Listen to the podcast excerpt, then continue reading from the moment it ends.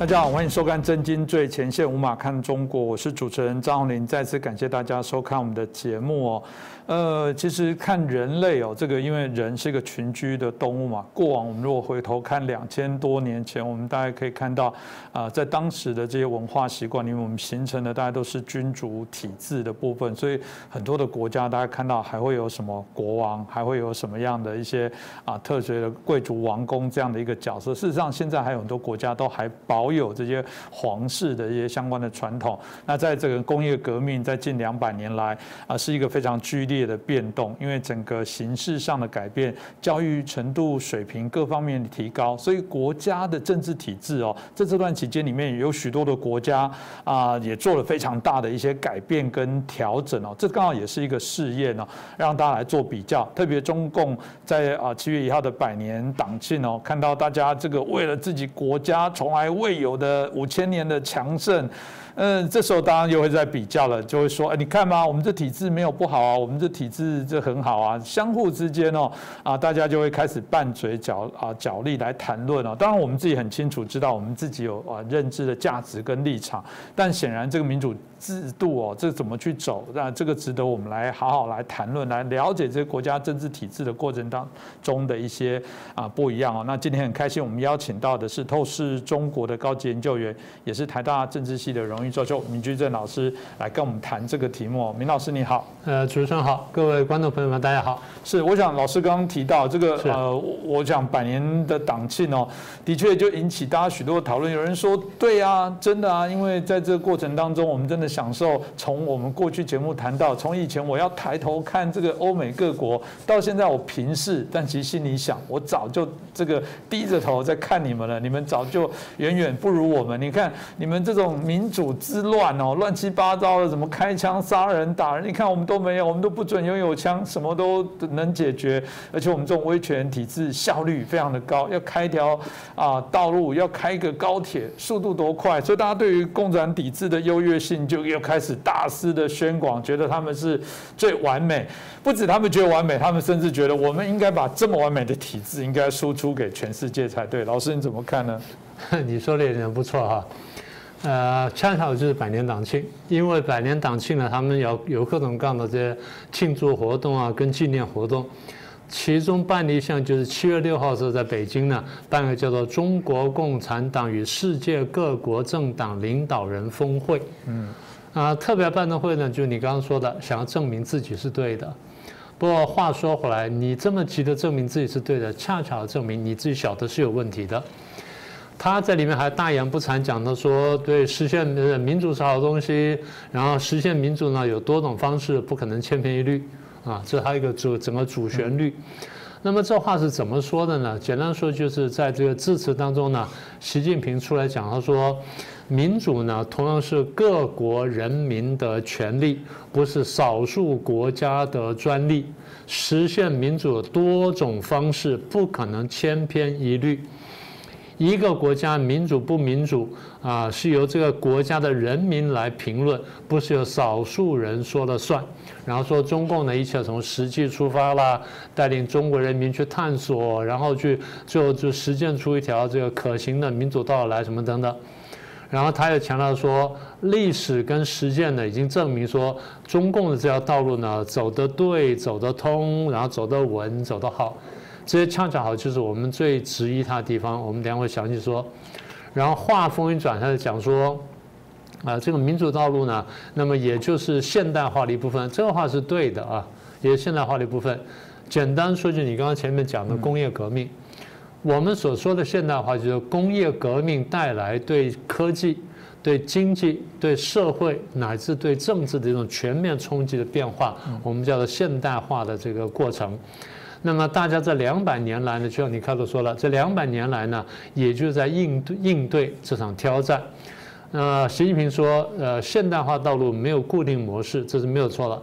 适应自己才是最好的，不能消逐势力。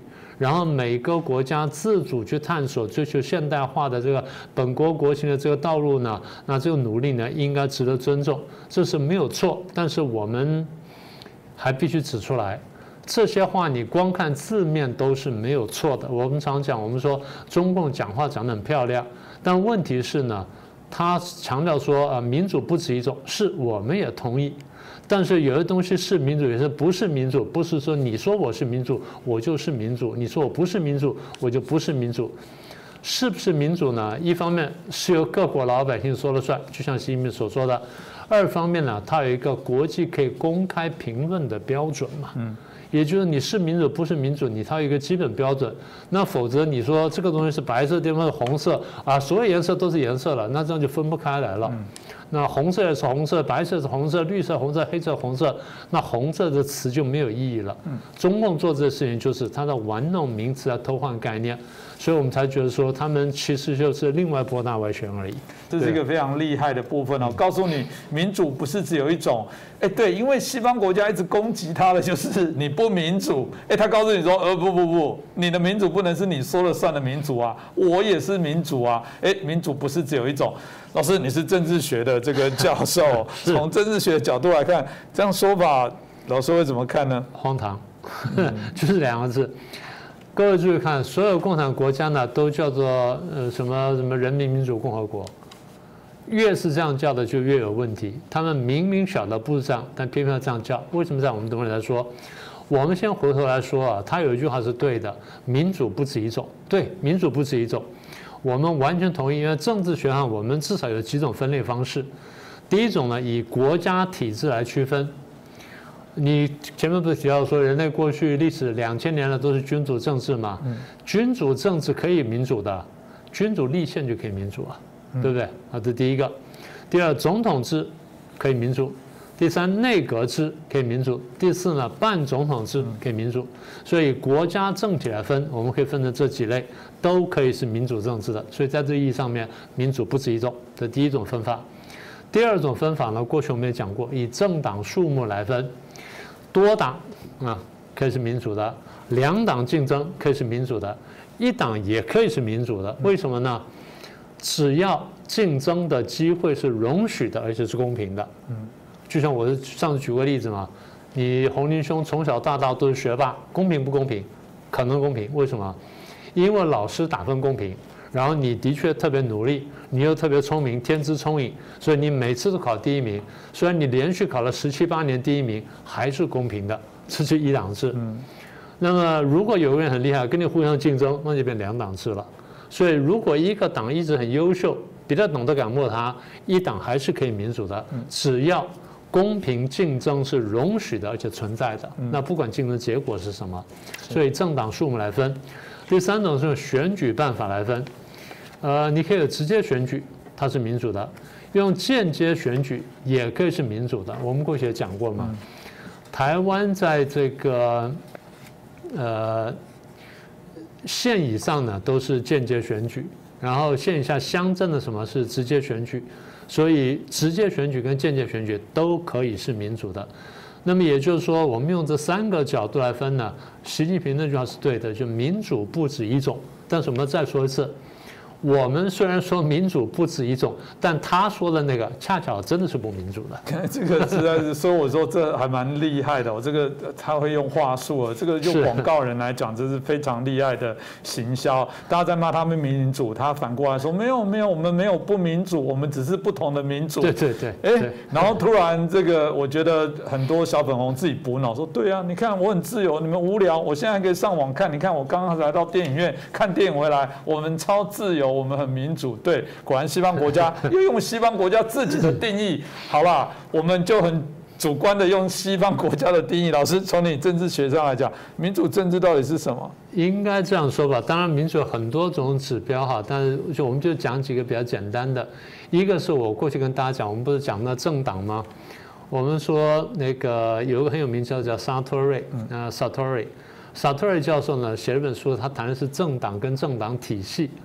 他对于民主界定啊，他界定是竞争型民主，嗯，或者选举民主。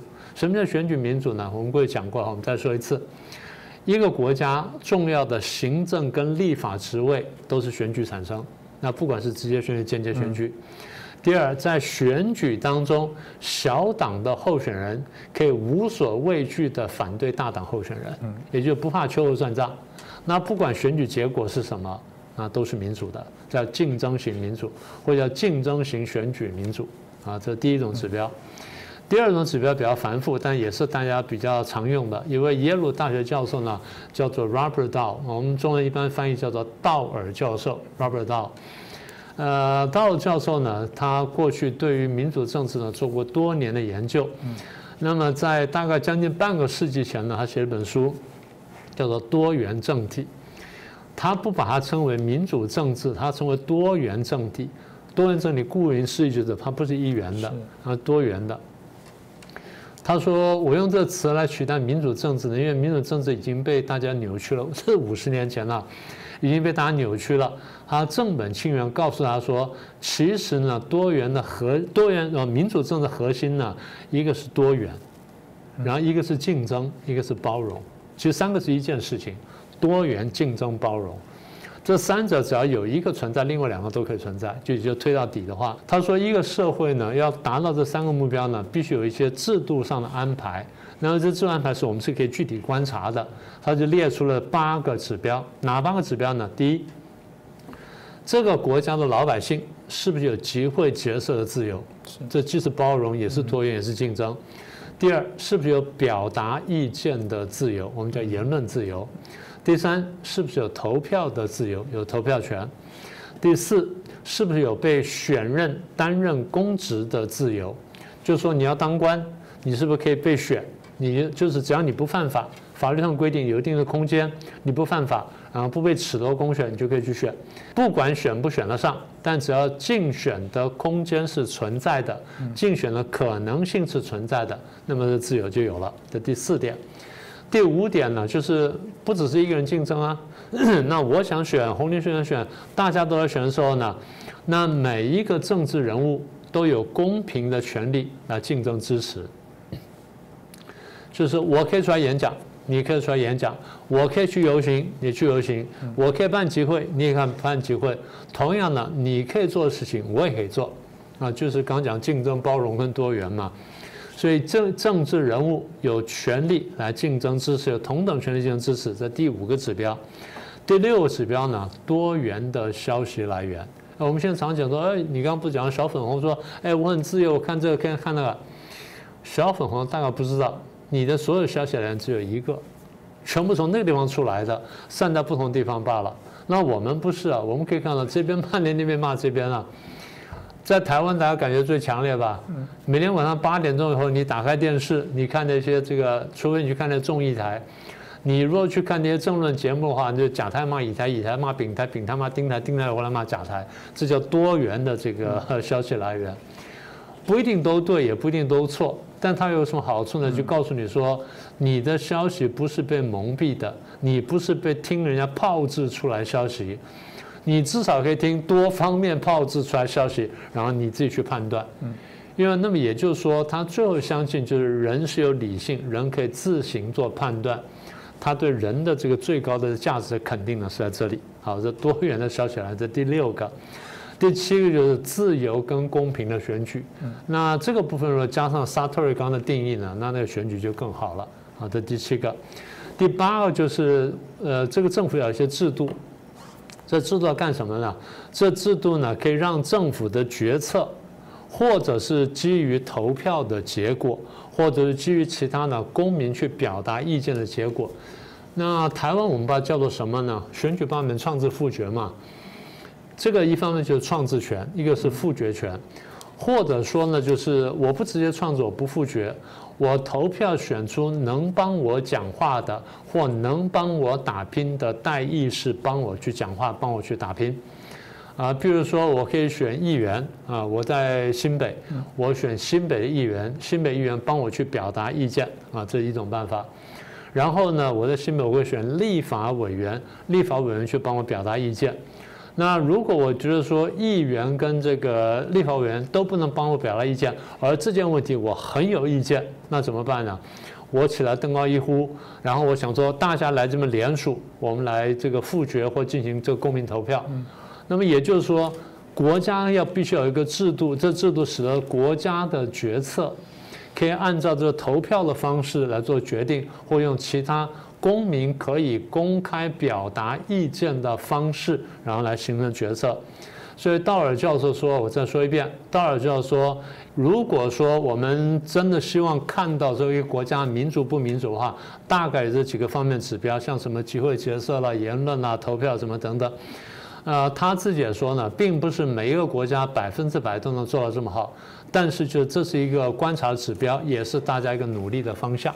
我想，如果从老师刚刚的评断来讲，嗯，好像他们真的不能说他们自己是民主国家。这样，我刚刚讲的，老师讲的，民主不只有一种，他讲对了，但他要借此来暗示说，所以中共也是民主政权的一种。老师好像听起来不是如此。当然不是如此了。所以用刚刚的指标来说呢，大陆是完全不及格的了。啊，大陆就不说了。我们常常讲，最近我们不在讲香港吗？我们说香港倒退了吗？香港的这个自香港的政治跟老百姓自由什么都倒退了吗？我们不看大陆，我们就看香港就很清楚了。因为中共正在把他那条东西用在香港身上，所以香港失去的东西呢，就代表说大陆根本没有这个玩意儿。否则的话，他直接给大陆的东西呢，不也就民主政治了吗？所以我们一项一项看。刚才不是说八八点吗？我们就看到八点。第一，集会结社的自由，从去年七月一号开始，请各位看香港还能不能公开的集会游行，还行不行？都不行，不行了嘛？对。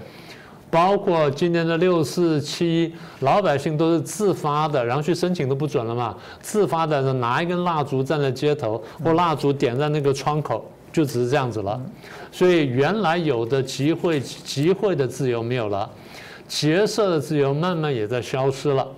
譬如说这个，我们看见呃智联会吧，对不对？过去支联会这么多年来呢，一直在纪念大陆的中国大陆发生六四事件。所以支联会一直被香港人称为说最爱国的组织、最爱国的社团，因为他永远记得六四，永远希望说能够推翻暴政，为民主而奋战。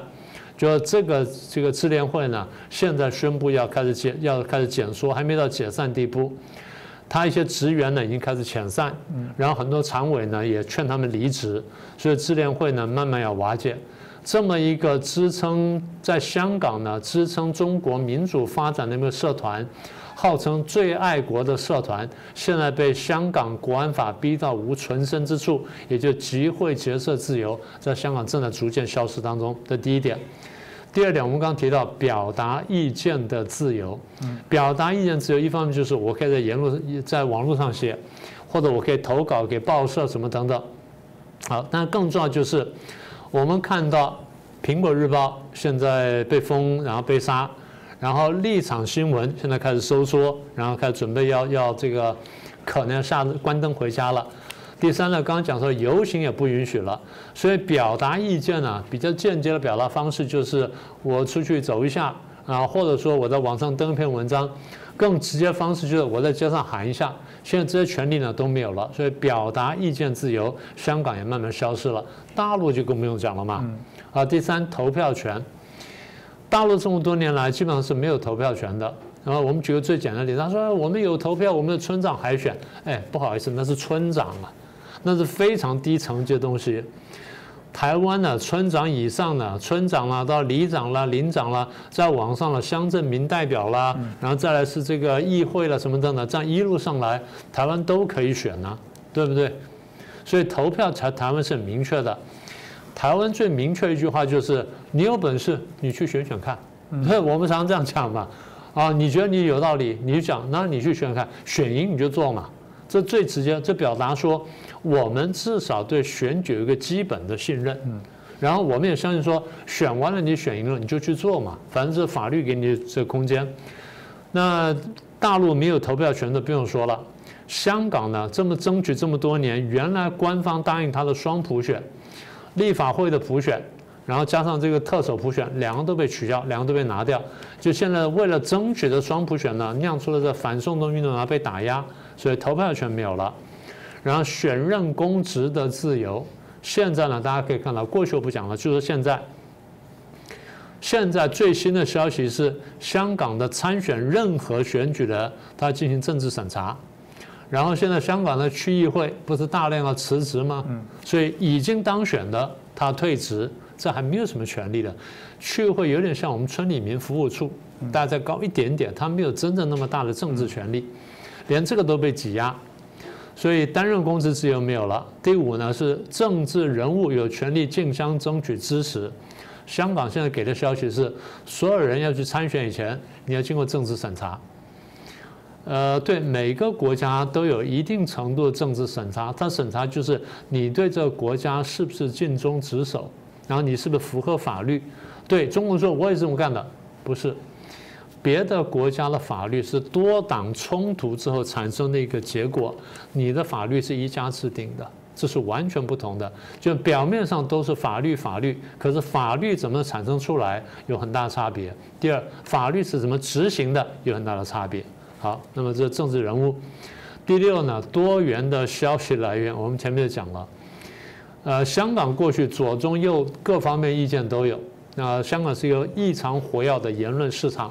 现在呢，不同声音慢慢被消灭。我们刚刚讲的苹果也好，或者这个立场新闻也好。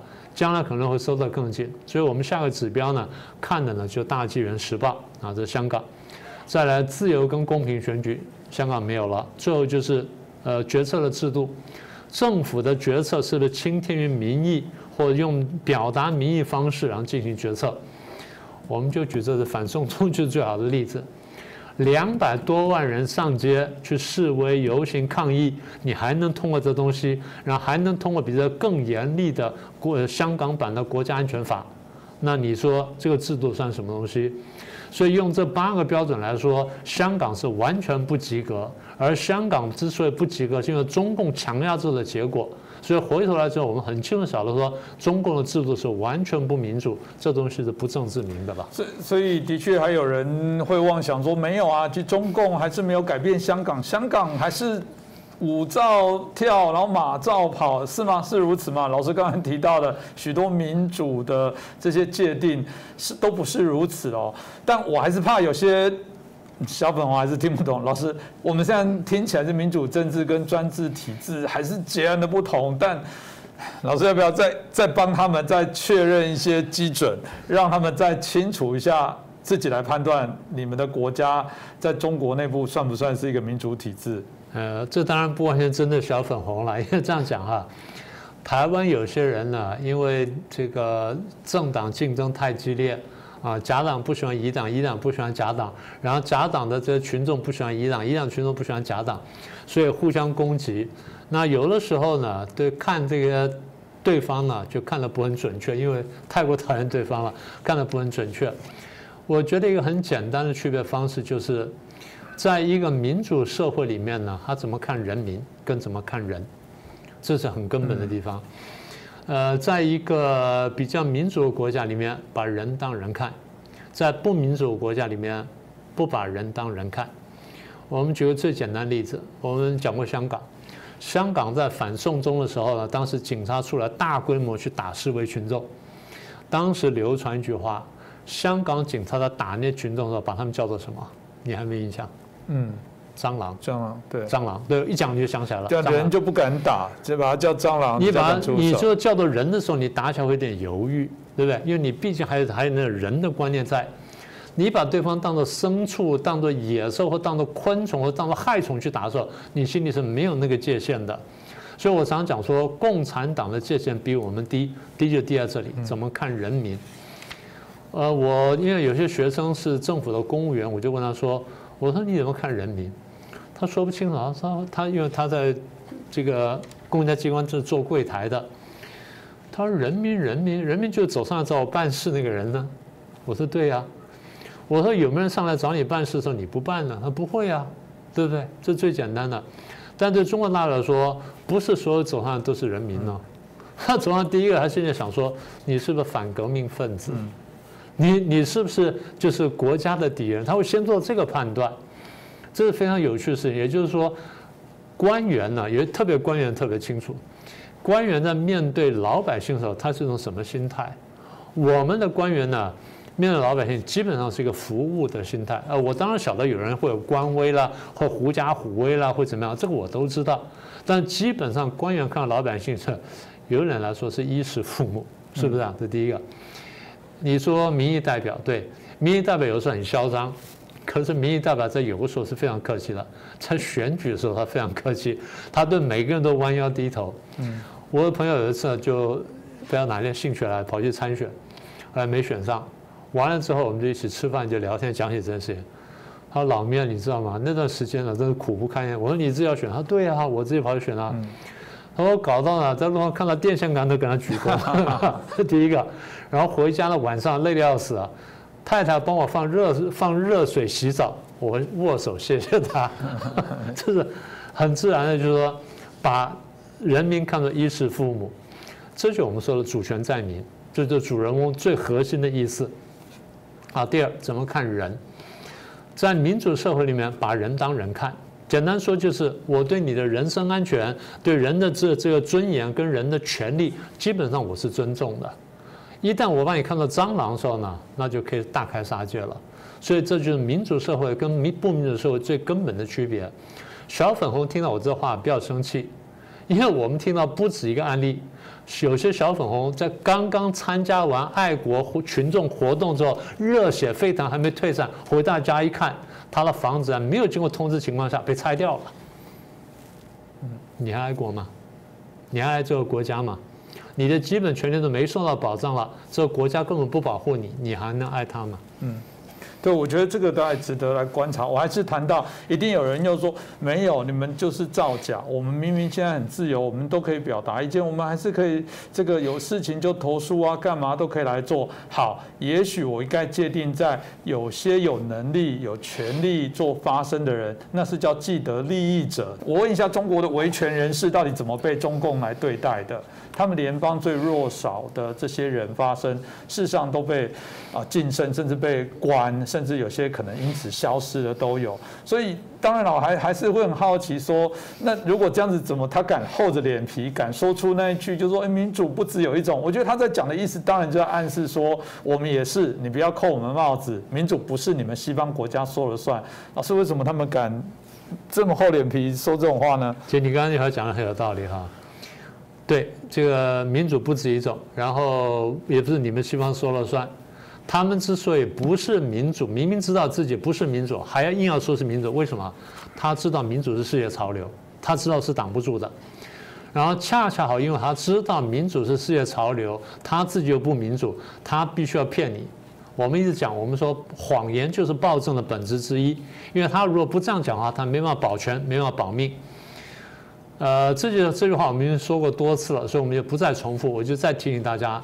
就是因为他知道民主是世界潮流，他现在违背世界潮流，所以他才要扭曲这话的意思，告诉你硬要跟你说我就是民主，然后让麻痹你，这样子他你才不会去挑战他，你才不会像古巴人民一样站起来去反对他、反抗他，然后推翻暴政。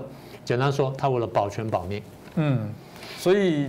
好吧，今天得到一个好事是中共承认民主是个好东西，只是民主不是你西方说的民主，我这种也是民主，好吧，我只能说那就请你有本事去挑战全世界政治学上对于民主的定义啦。今天再次感谢我们明居正老师哦，谢谢啊，帮我们做了一个清楚的啊介绍，我想也可以让大家啊更清楚了解啊我们真实想追求的内容到底是什么。我们当然还是以民主、自由、人权的普。是的价值啊，那我们会继续努力，当然也希望大家持续给我们支持哦。再次感谢老师，也感谢大家的收看。